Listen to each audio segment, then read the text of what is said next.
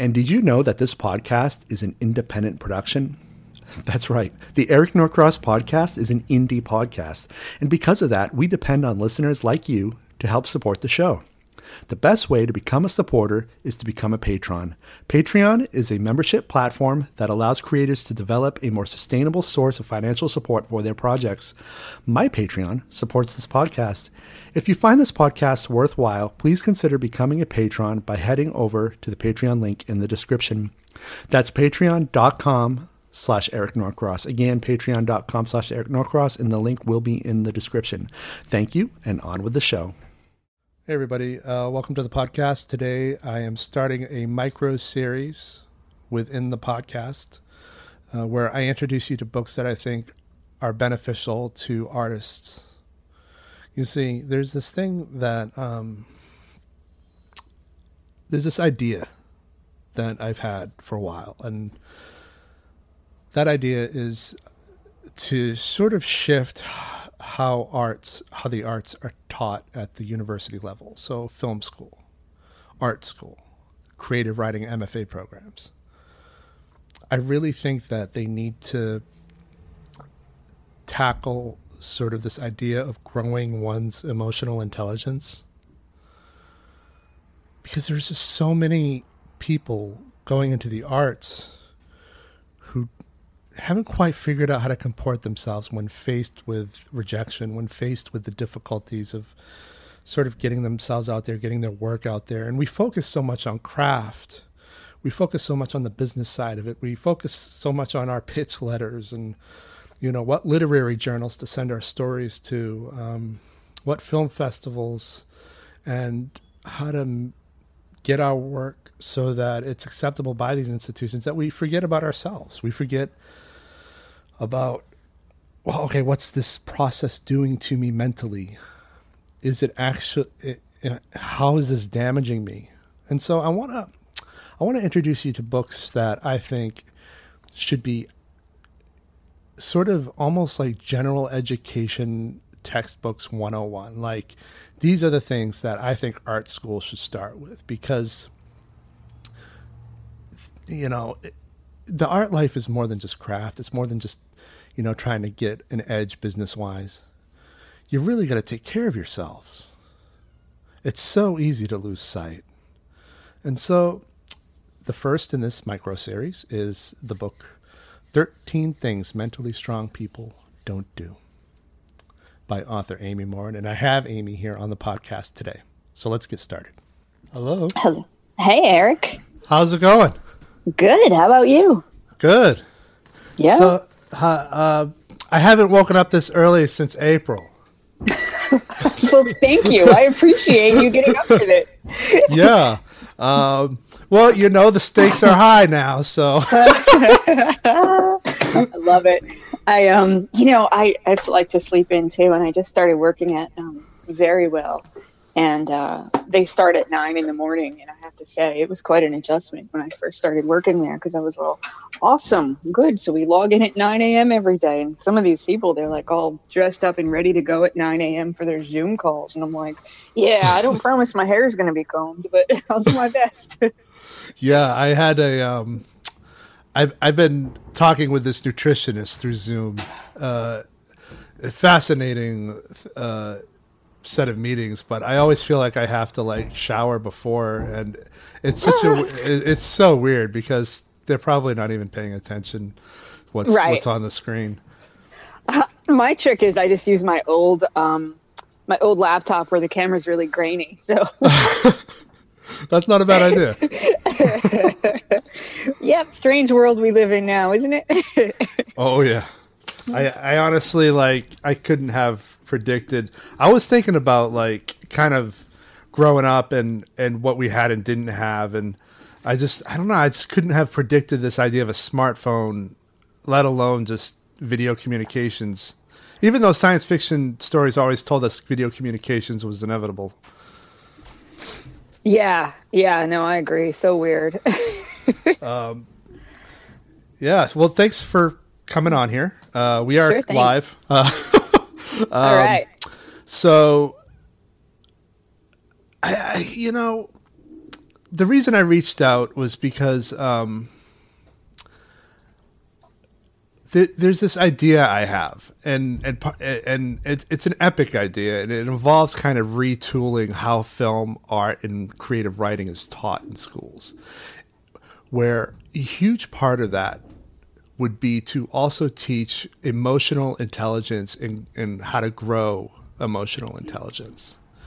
And I think that books like yours would be beneficial to artists who are just starting out uh, because it, it really takes an enormous amount of emotional intelligence to kind of not only stay in this sort of life, but to even be remotely successful at it because it's such a uh, an unpredictable, grueling lifestyle. You know, the arts, uh, right? And uh, this idea of mentally strong things people don't do. Uh, it, it's remarkable to me that this isn't like a staple, almost like a general education requirement in art school.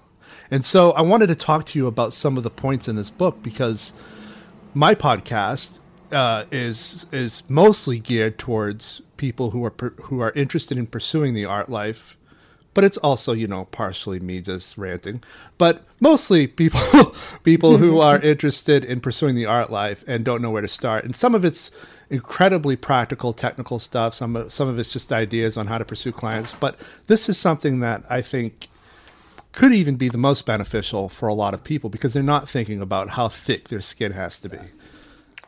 I completely agree, uh, and thank you for all those kind words about my work. Uh, yeah. But you know, even if I hadn't written the book, if I came across this material, uh, I would, I would agree as well. And as a therapist, when I was still working in a regular day job. I mean, so many people who would come into my office lack some pretty basic skills. And so, no matter how successful they were, or no matter how good things were in their lives, they were just struggling. And it's not their fault. It's that we don't teach these things at a younger age. And it's one of the reasons why I wrote a kid's book. My next book, actually, that comes out in April, is geared towards kids because I think if we can start teaching these skills to people at a younger age, they'll dare to try to live their dreams. And then when they fail, they won't conclude, well, gee, I wasn't good at this. They'll try again. Or when they make a mistake, they'll know that it's not the end of the world and you can learn from those mistakes. And so I really want young people to learn about persistence and perseverance and how do you deal with anxiety and how do you manage your struggles in a in a healthy way because nobody's talking about it. And I think we're now that the pandemic has hit, I think it's becoming more mainstream to talk about mental health and our coping strategies. For a lot of people, our everyday coping skills were taken away from us. We couldn't go to the gym or we couldn't have coffee with friends. So we're figuring out, well, what else do I have? And for a lot of people, it was not much. And so, I mean, that's why we're seeing alcohol rates skyrocket right now. And we're uh, hearing from so many people who say, I can't stop eating because they're struggling to figure out how else do I cope with my feelings. Yeah, that makes that makes total sense to me. Um, you know, there. I, I'm not going to go through everything in the book, but I do kind of want to like peruse it and and kind of pull out the stuff that I think we could start with. Sure. Um, you know, the, there's this one part that I think is it really just like taps into where many artists seem to go when once they've started working or practicing and uh, that's this idea of resenting uh, their peers success success of their peers. And you got a chapter chapter 9 they don't resent other people's success. That's what you know one of the 13 things mentally strong people don't do is they don't resent other people's success. And so uh, i wanted to start with that because that's the major problem I see for the most part with a lot of uh, people in the arts, but it also really goes into sort of the main, sort of the main idea I've been promoting, um, in terms of like best ways artists can actually promote themselves is to support other artists, and so this idea of uh, avoiding resentment because somebody has success that I, it's it's almost like I don't know. It's just it's one of those things where like oh somebody has written about it. It's just not going into the hands of the people that uh, as of yet, the people that I think that should be getting it first, and that's of course people in film school. Yeah, so I, you know, I don't know a lot about filmmakers in general, but in learning more about the arts, as I became an author and I learned what it's like in the in the writing world, and uh, now that I launched my own podcast and my producer gets me lots of guests in the music industry, I see what it's like for musicians and producers who work in music. And there is so much competition, and people tend to think that their competition is somebody else. If somebody else succeeds, somehow that takes it away from me or it's evidence that I'm not good enough, or that should have been me, or they don't deserve to be there because either they're a bad person or they don't work as hard as I do. And I've seen it a lot where people tend to take their eyes off of what they're working on and they just really start focusing more on what other people are doing. And they're angry, they're bitter, they get frustrated, and it really can change how they feel about themselves. They start to think, well, I'm not good enough. If that person succeeds, then it means I wasn't good enough to succeed. Or they tend to look for reasons to, you know, tear the other person down, which we all do in life sometimes. And we see somebody mm-hmm. who's successful, we tend to think, well, that person isn't as good as I am, or here are the three reasons why this person shouldn't be there. And it gives us like a moment of temporary relief, but ultimately it makes us feel worse in the end. And and to know that just because someone else is successful it doesn't take away your success that it's okay for somebody else to succeed and it doesn't mean that you aren't doing as well.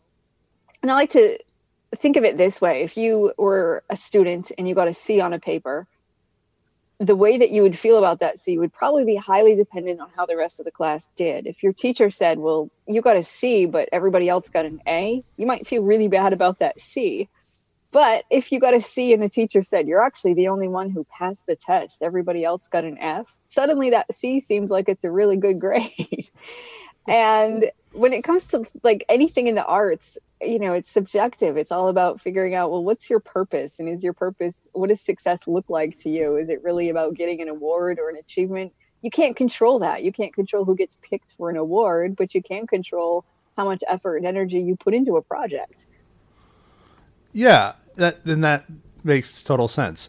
Um, I, I, I almost think that with artists, especially filmmakers and writers, um, the the the problem is rooted in the story that they think they have to have. So, like with a lot of filmmakers, it's oh, I have to go to this festival. I have to get. I have to go to one of these five festivals because these are the five top festivals, and I get one of the awards. But it has to be one of these top five awards because all the people I I modeling myself after also got those awards. And, and this is a very real problem. Uh, and uh, it, it, and yeah, you know, it's no, it's no wonder so many filmmakers born after 1980 aren't really at this. Nobody's really ever gotten to the status in terms of like actual industry success as the baby boomer generation and I think it's rooted in in sort of this idea that th- this story that you have to you have to do it a certain way, and if you don't do it a certain way and your peers do it a certain way, then almost what what what are you worth because you didn't have that same story? That kind of idea, and and I think it is rooted in this. Yeah, and I guess if we're talking about people born, you know, 1980 and over, we're looking at people who as they uh, became into the working world, the internet was invented and then social media, and it became much easier to know what everybody else is doing all the time, right? Yeah. Oh my God. yes. Whereas in past generations, uh, you know, you didn't necessarily know what everybody was doing unless they were on the big stage and they won a big award. But even then, it wasn't in your face all the time. Yeah, and you know, I haven't gotten around to it, but there's apparently now a documentary on Netflix about social media and the damage that it's been doing. Um, oh yeah, you, yeah. You heard about that? Uh, I haven't seen it yet, but I'm going to hit that up. Yeah, it's good. It, it really sort of just shows you exactly what it does to your brain and why we keep going back to it, even though there's a part of us that knows it isn't good for us, yet we keep checking it. um, yeah, it's uh, it's one of those things where like, so I've been waiting for my phone to upgrade for like the past two months. I've had it on order because I can't have any social media on it my old phone is just so too old. It's too old now. I can't even put the Facebook app on it, and it's creating me so much anxiety. Interesting, right? And we get so sort of like it's this passive thing that we do whenever we're bored. You're in line and you're waiting for something. You're in a uh, an office waiting for an appointment. You check it. You're you know, a commercial comes on TV, and we don't even necessarily we aren't even aware that we're doing it. It's just become such a habit for most of us. And it's not to say social media is bad or a technology is damaging us. It's just about how we choose to use it and just becoming more aware. And so I know some people who delete their apps on purpose because they say, if it's on my phone and I get alerts, I can't not check it. So they just delete their apps, or other people who say, you know, I only check it certain hours during the day. And I think trying to come up with some rules for ourselves that are realistic could be really good for us, but it's hard to do. Yeah. Yeah. And, uh, you know, uh, can I ask you a question? Why, why do people expect immediate results typically? I think uh, we, part of it is the world that we live in. You know, if you want to order something on Amazon, you can get it in 24 hours or sometimes two hours, depending on where you live. Or, when we want things these days, we want it fast. And I think it's partly because our digital world makes things happen right away. And when you and I grew up, we couldn't just Google something every second when we wanted an answer. You had to go digging for it if you really wanted it. But the world's changed. If you want things now, for the most part, you'll get it fast. And because of that, we expect everything to happen fast. We think that our if we're going to get healthier, that should happen overnight. Or we think if we're going to combat our depression or treat our anxiety, that we're not seeing results in a week, it must not be working. And it was something I would see in my therapy office a lot that people would come in and say, This isn't working. I need something else. and uh, they, you know, they wanted a pill, a magic wand, something. And I get it. Nobody likes to suffer. We don't want to go through hard times. But yeah. it's a lot of our changes in life, the ones that really matter the most, take the longest, and you really have to know how to stick to it and be willing to put in the hard work to get there. And of course, it feels good when we see some kind of results because it motivates us to keep going. And sometimes things don't always go in a straight line. They get a little bit worse before they get better. And if we see something that's not it's not getting better, like you start working out at the gym, you see results in the first two weeks, and then by week three, your progress slows a little or you gain a couple pounds or you didn't run that mile as fast as you did last week, suddenly we think, well, this didn't work. And we're more tempted than ever to throw in the towel. Yeah, I found that that's the case with um, me right now with my nutritionist because um, she's got me doing this thing based on not any kind of strange diet. It's based on more chemistry. So I'm supposed to have a measured amount of carbs with a measured amount of proteins with everything uh, you know, and I lost like 10 pounds in the first two weeks, but then it slowed and then it slightly reversed, but then it's, it kept going, but at a slower pace. And man, it can be really excruciating just to have to sit here and, and wait for it to actually happen. I can imagine that's a, that's a great example of, of how hard that must be because we want to know, is this working? And yeah, I see it with people who say try a medication, somebody who says, okay, I'm going to try a pill for depression. Well, it doesn't kick in instantly. Some of them take four to six weeks. And I oh, wow. totally understand the frustration. You wait six weeks and then it's still like it happened kind of gradual. So sometimes people are like, I can't really tell if it's working. So then the question is, do you up the dose? Do you try a different medication? These things are tough. And figuring out how do I cope in the meantime uh, becomes a much better strategy than trying to figure out, you know, how do I keep changing plans? So sometimes we we keep switching things up way too fast and we try 17 different things. You know, you might be tempted to say, I'm going to try a different diet plan. I'm going to try something else. I'm going to hire a different nutritionist.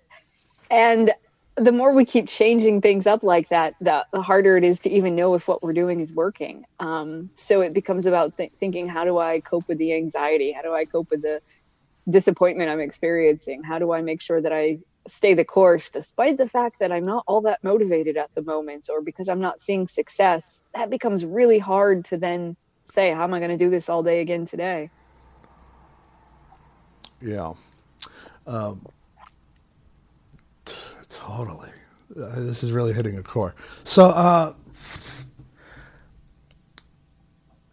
the first chapter of your book, uh, which you were kind enough to send me, um, and you even autographed it and and also, you you made a notation about my cats, and I really appreciated that. Um, Which I I heard your cats a couple minutes ago. So yes, so Jan is trying to keep them from being quiet, so she's constantly letting them in and out of the bedroom as quietly as she possibly can. But uh, my listeners are very used to hearing them because there's Excellent. eight in a small one bedroom New York City apartment, and so it's it's bound to be part of the show. Um, so, you know what I'm. I I was thinking about how to approach this idea of people don't waste time feeling sorry for themselves, and I'm actually become interested. I don't know if this is really something you've thought about, but what I'm thinking about is how the hell did humans evolve to even be able to feel sorry for themselves? Because it doesn't seem like it it could work it to our benefit in the jungle or whatever. You know? Uh, uh, do you ever think about that? You know, I now that you bring that up, like that's a good point, right? Like our ancestors weren't like sitting around moping for three days because they didn't kill the lion or something. They just had to get back up and get back to work. It wasn't really an option to sit around and and throw yourself a pity party. You didn't have time for that stuff. Yeah, I love that term, pity party. But I think, in, you know, in our world today, although things have gotten quote unquote easier, on one hand, you know, we're dealing with different kinds of stress and different sorts of problems that, you know, we probably haven't evolved to deal with. So looking at other people who get awards, they get recognition, they get success, uh, causes us to then again, it like we said before, it changes the story you tell about yourself. It can cause you to start thinking, I'm not good enough. And all of those kinds of thoughts just feel, oh, you know, I'm, I'm, it's okay to sit around and, and feel this way because, uh, you know, the world's been unfair. And out of all of the chapters in the book, this is the one that I think I get the most angry responses to. And usually when people are angry about this chapter, it's, it's because they've confused sadness with self-pity and that it's okay to be sad when something doesn't go well when you're grieving something or you're missing somebody or you've gone through tough times by all means be sad but just don't cross the line into self-pity self-pity is when you start to think that you know your life is so bad it will never get better or that your problems are so big there's nothing anybody can ever do about it. It's when you become helpless and hopeless and you and you give up. And all of us have probably been there at some point where we think this is never going to work out. I'm never going to be able to do this. I'm never going to be able to be successful. And you have times like that but for some people it almost becomes a way of life. I would almost liken it to like so, this this idea of first world problems versus oh shit my grandmother just died. You could you should be very sad that your grandmother just died, but maybe your first world problems aren't as big of a deal as you think they are. and uh, yeah yeah, that's kind of how I took that chapter. Um, Uh, absolutely, because sometimes we think, you know, if I uh, get stuck at a red light and it makes me three minutes late for work, it's because the universe is trying to punish me. and we get into this whole inner monologue about how awful the world is and how unfair it is and how our lives are, are not good. And then you stop and you think, I'm going to a, a job that pays me money. Like my life's not that bad. do do you find that um do you find a lot of people um you know now, now that you've talked about people responding to various chapters it never occurred to me that oh, of course you would get emails and whatever about the various content. Um how much do people respond to this idea of um well they shouldn't please everyone? Is that a major problem? For a lot of people, it is. Some people oh, I've never had that problem, but I do get a fair amount of emails from people that say it's just kind of ingrained in me. It's something I've always done, and I don't know how to get rid of it. And I'd say slightly more women than men, but I get a fair amount of men too who say, I just, I just can't help it. I don't want somebody to be mad at me, or I struggle to express my ideas or my opinions. And often it kind of goes back to childhood where somebody maybe got praised a lot for being a good kid or for being a nice person. And I see it in people too who, who they just don't want to be seen as selfish or they don't want to be seen as somebody who's not generous. And so they think that by saying yes to everything that will make them be accepted and they'll be liked and they'll be proving to others that they are generous. But they forget that they really lose sight of their values and who they are along the way. Yeah. You know, so true. And I, you know, I think the reason one of, you know, this everything about this resonates with me so much. Um, I even love that in this you you pull out Richard Branson as an example because I, I don't know if you knew this, but one of my first jobs in New York City when I moved here, like I did this cold remove from the state of Maine and came here without family, without friends, without adequate financial resources, and rooted myself here with almost nothing. And one of my first jobs was working with for Richard Branson uh, with the U.S. side of the Virgin Entertainment Group. I did not know that. yeah, uh, and so his stories always resonated with me. Uh, be, and every, pretty much everything you sum, summarize in this chapter um, about taking calculated risks uh, really I mean, that story is something I leaned heavily on when I, in, in, my first ten years here, and I, I, don't have this book anymore. But he was my first sort of nonfiction book, where like, I, that I read that I really honored and um, treasured. And so it, I don't know. It's just there's all these little things that keep popping up in this book where I'm just like, oh my god, yes. And then I'd go a few more pages and I'd be like, oh my gosh, yes. and I'm glad I can't. I can't imagine what the other vari- variants are, are like uh, if, if, this is this good. And so, you know, uh, I, I, I definitely I think this is going to be the start of a, a, a micro series within this, where I just kind of delve a little bit into various books that I think would be good textbooks for artists. Uh, and and I really, uh, I, I won't go down the whole list of other books that I think that should be involved in this because um, it's your podcast, it's your episode. Um, what's but I'm, what's, cu- I'm curious to know a couple of them. I'll tell I'll tell you one, but I, I, I just but before we segue. I, I, I do I am interested because you I saw that you have one on kids coming out. I saw it on the Goodreads on your Goodreads uh, profile. I guess it's a profile. Uh, and I was wondering what what what's the what the difference would be between like mentally strong people and mentally strong kids.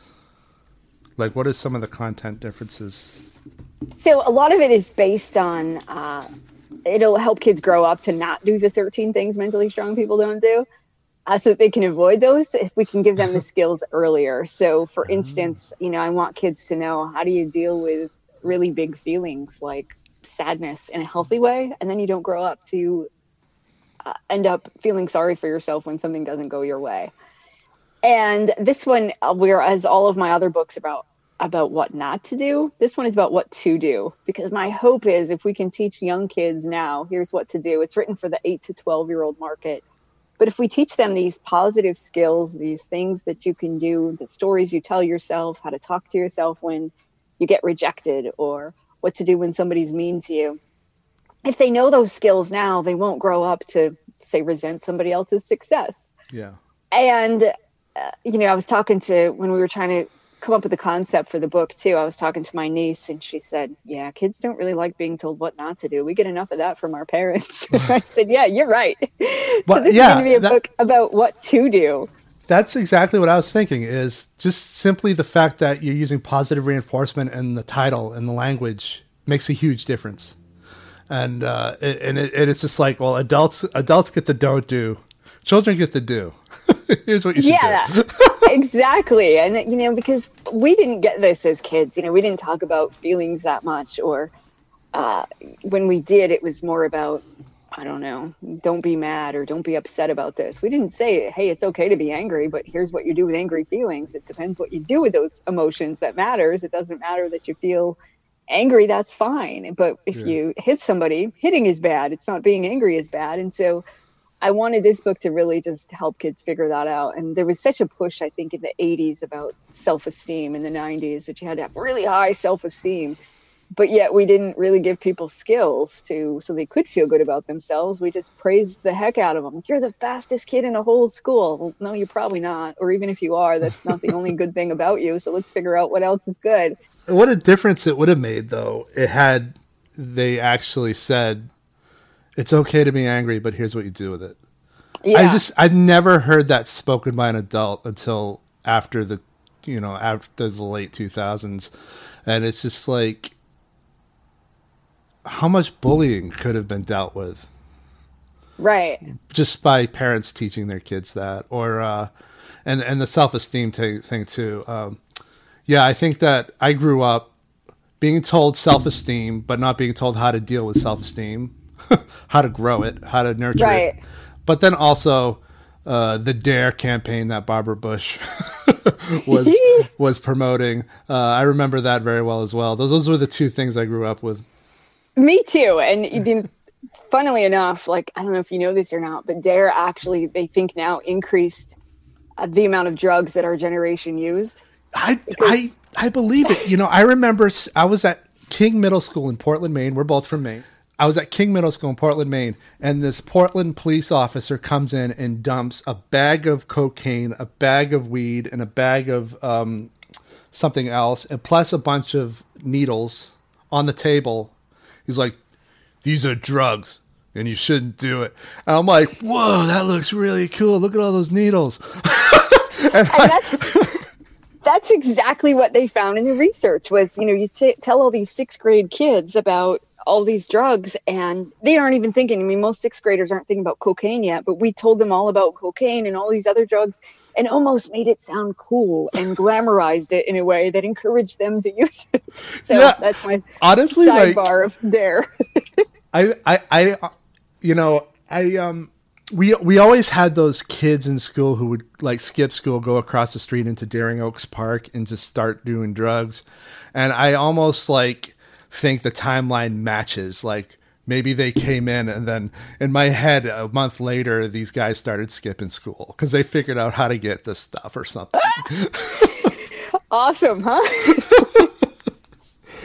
yeah. Um, well, uh, I know that you had a, a heart out very soon coming up here in about uh, 14 minutes, but um, Steve wanted me to let you know that he's looking forward to hearing this. Good. uh, he, he's like, how, how you doing? Are you talking to Amy? Have you got this yet? Uh, so uh, we have somebody who's rooting for this episode already. Awesome. Glad to hear it. And uh, yeah, I uh, man, I can't wait to get the band back together after the vaccine ship. Right. I, uh, Someday. I've, I've been so I, I've rarely go into Manhattan and see anybody anymore. And, um, you know, uh, I, I, actually I hope to do something with Steve as well. I want to do a recurring series, and since we both know Steve, Steve Cohen, for those of you don't know, is a, a podcast producer and a TV producer, and he's just a a, a really cool guy. And I want to do this episode, this this series of episodes with him called "Shooting the Shit with Steve." What do you think of that? I think that's awesome. you know, he with it, between his quotes and his riddles and his uh, questions that he, I'm sure he will ask and the things he has to say. I just love listening to his wisdom. So I think that's a brilliant idea. I would definitely listen to you guys. All right. Cool. All right. Well, um, I'll let you. Oh, you know what? We got we got a couple minutes. So, what what is it like? This will be my, I promise this will be my last question. And uh, what is it like for you to live on a sailboat? Because a lot of, I don't know if any of my listeners know this. You live on a sailboat full time now, right? I do, and it's not just because of the pandemic. It's I've been here for five years, so um, in the Florida Keys because I too was in Maine and I got cold, and I thought, what am I doing here? Once I became a once I gave up my day job as a therapist and I became an author, I had some flexibility and I thought, wait, why would I sit here in the winter? It was like February, the snow was up over the window, and I'm like, why why am I doing this? It's dark at four o'clock, you know. So I thought, let's do something else. And my husband's dream since he was four years old was to live on a sailboat. It was never my dream. I didn't even really know people lived on sailboats, but I thought, well, whatever, let's give it a try. And so even though he'd been sort of planning this since he was four, I basically within a matter of a couple of months said, "All right, let's do this." And uh, so we bought a sailboat slip, which um, down in the Florida Keys. So I'm not like bobbing around in the ocean for the most part. I'm tied to a dock, but uh, it's pretty cool. We bought the original boat that we bought. We don't live in anymore, um, but he bought it just thinking it would last like six months at the most that I would be here because he thought I'm not sure you're going to like this. But here I am five years later, and uh, so Hurricane Irma came through a few years ago and damaged a lot of boats. Our the boat, the first boat that we lived in, got uh, damaged uh, a fair amount. But it also then meant that the boats that survived, a lot of people said, "I don't want to be in sailboat life anymore. I don't want to be a boater." So they uh, were selling their boats. So that allowed us to move up in boat, and we bought a 53 foot sailboat, and I love it. Uh, it's different in so many ways, but it's simple. I moved yeah. here with a a suitcase full of clothes and a laptop. And I thought, oh, life's much easier when you don't really have to worry about stuff, when you don't have to worry about uh, a lot of the things that you have to worry about when you live in a house. And granted, sailboats aren't always easy. There's certain problems and strange issues that you run into. I had a, a octopus clog my air conditioner filter about I don't know two weeks ago. So that's a problem I wouldn't have to deal with if I still lived in my house in Maine. However, it sure beats uh, shoveling snow, so so I'll take it. But well, I, I, get to see manatees and dolphins and lots of really cool stuff that I wouldn't experience if I were still living in Maine. Yeah, I've never even seen a dolphin in my in real life, so that's really fascinating. Uh, what so when a hurricane is sweeping in, do you have to go to a hotel or do you stay on the boat? Yeah, so I will not stay on my boat in a hurricane. Um, I, I, know people who do, but for me, no way. And so I wasn't here for Irma. Uh, I was back in Maine actually during that period. And so I just watched on the news and hoped for the best. But uh, we had this, so this winter this summer. We had I never know what month it is or what season it is since I'm from Maine and down here the weather's pretty much constant. So I'm always like, is it summer or winter? In Maine, you know quickly whether it's summer or winter. Yeah. But uh, we had a bunch of tropical storms that came through. For the most part, they all missed us. We had one that was forecast to become a hurricane just recently, actually. So I did go to a hotel that night. It turned out to be fine, but for the most part, uh, I'm not interested in being on the boat when it's super windy and wavy and rough. Yeah, so that paints a, a, a better picture. Uh, I, was, I was always curious what that looked like. Um, so I guess that's it. Um, thank you for coming on the show. I really, really, really appreciate it. Uh, you don't even know. Um, I'm so inspired by this that I got up early. Uh, I, I, set up all my equipment late last night. Um, really, really happy with this. Can and, I uh, can sure. I ask you one question? Yeah. That I am super curious to know what your thoughts are. So okay. I'm a therapist in the mental health space. Obviously, I like it when people want to get their depression better, when they want to treat their anxiety. People in the arts, I hear this all the time. So I really want to know what your thoughts are on this. People in the arts will tell me that their depression helps them do better or their anxiety fuels their creativity and they don't want to get better I mean, there's a part of them that does because they want to be happier, they want to be calmer. But then there's another part of them that says, but if I get this treated or I start to feel better, I won't be as creative anymore. I want to know what's your thoughts on that? It's half true. So okay. um, I know that if, you know, I know where a lot of my depression, anxiety, and just sort of being miserable as an artist is rooted in my childhood. Mm-hmm. And I I know I know that there's part of me who loves the fact that I was able to lean heavily on the arts rather than destroying my life with drugs. Uh, because it's usually one or the other with you know in this with the, the various stories. I, you know, um, there are a lot more people I you know I remember growing up with that leaned in on drugs and then they ended up working in insurance, and I'm glad that's not me. Right. Um, at the same time, there's a part of me who would trade up some of the stuff that I had to grow up with and and have a sort of a better brain than I you know I felt like I have you know I I came into the world very unprepared for it in a lot of ways not just um, in terms of education but also mentally I had to learn how to grow grow a thicker skin. I had to learn how to control sort of my emotions, my outbursts, my why the you know it was all my my my go to reaction to almost anything is how the fuck can't people see what I'm trying to do is awesome? Mm-hmm. I don't get it, and it used to just keep me up at night. That, but I don't know. Half of me would trade up all of this to kind of be healthier mentally to to say hey well i didn't have to deal with having um, a creepy grandfather who macked on uh, uh, one of my siblings or uh, i you know or i i wouldn't you know i would trade up a huge part of this talent that i've forced myself to develop. It's it's and it really is a thing where I developed all of this craft just to kind of find a way to deal with the bullying. I mean, I was bullied badly um, by some people who went on to unfortunately be published authors, shouldn't have been. Uh, and then, um, but then also coming up in a community that didn't respect difference. It was almost like if you weren't a product of your environment, you weren't worth anything to the community, that kind of community. Mm-hmm. And uh, it's just like, yeah, half of me would trade up all of that to be a little bit healthier me- mentally and physically.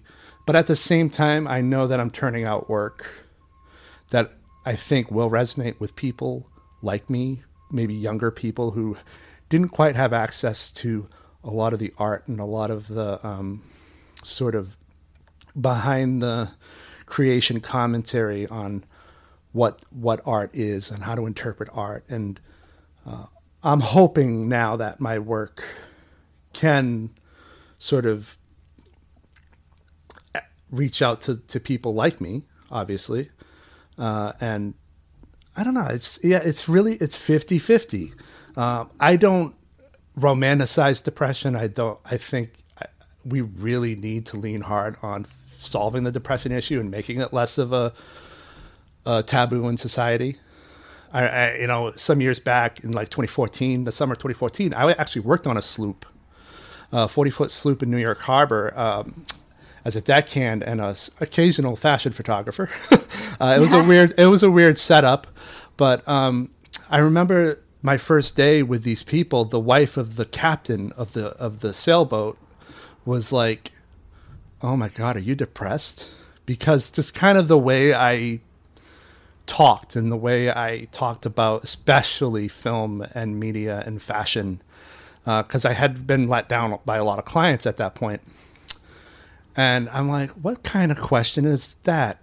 What? Why ask it like that too? Like she asked it with such resentment and annoyance, and I, and I was just like, I denied it, but I was like, she called me out on it and I don't romanticize that. I, I, I, would have rather not had that and not produced the work that came from that.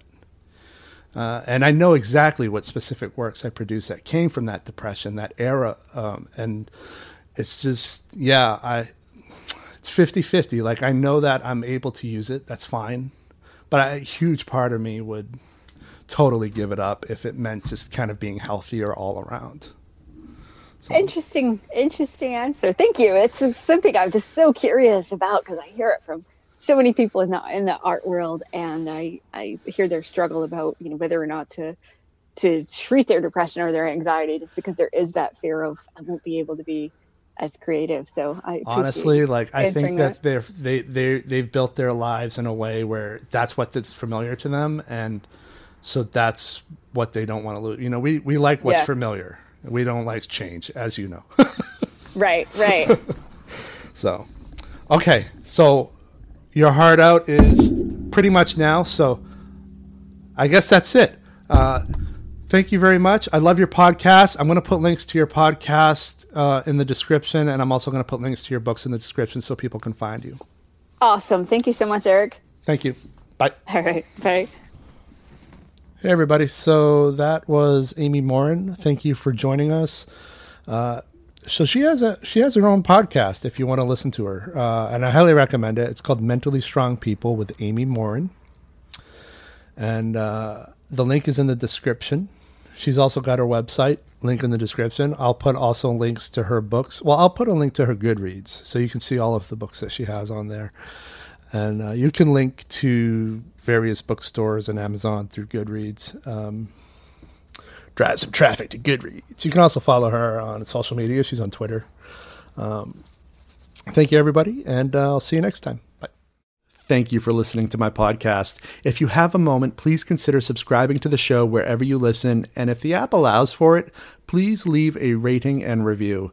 That way, the algorithm moves us up in recommendations. It's a great way for new listeners to find our show. Thanks, and I'll see you on the next episode.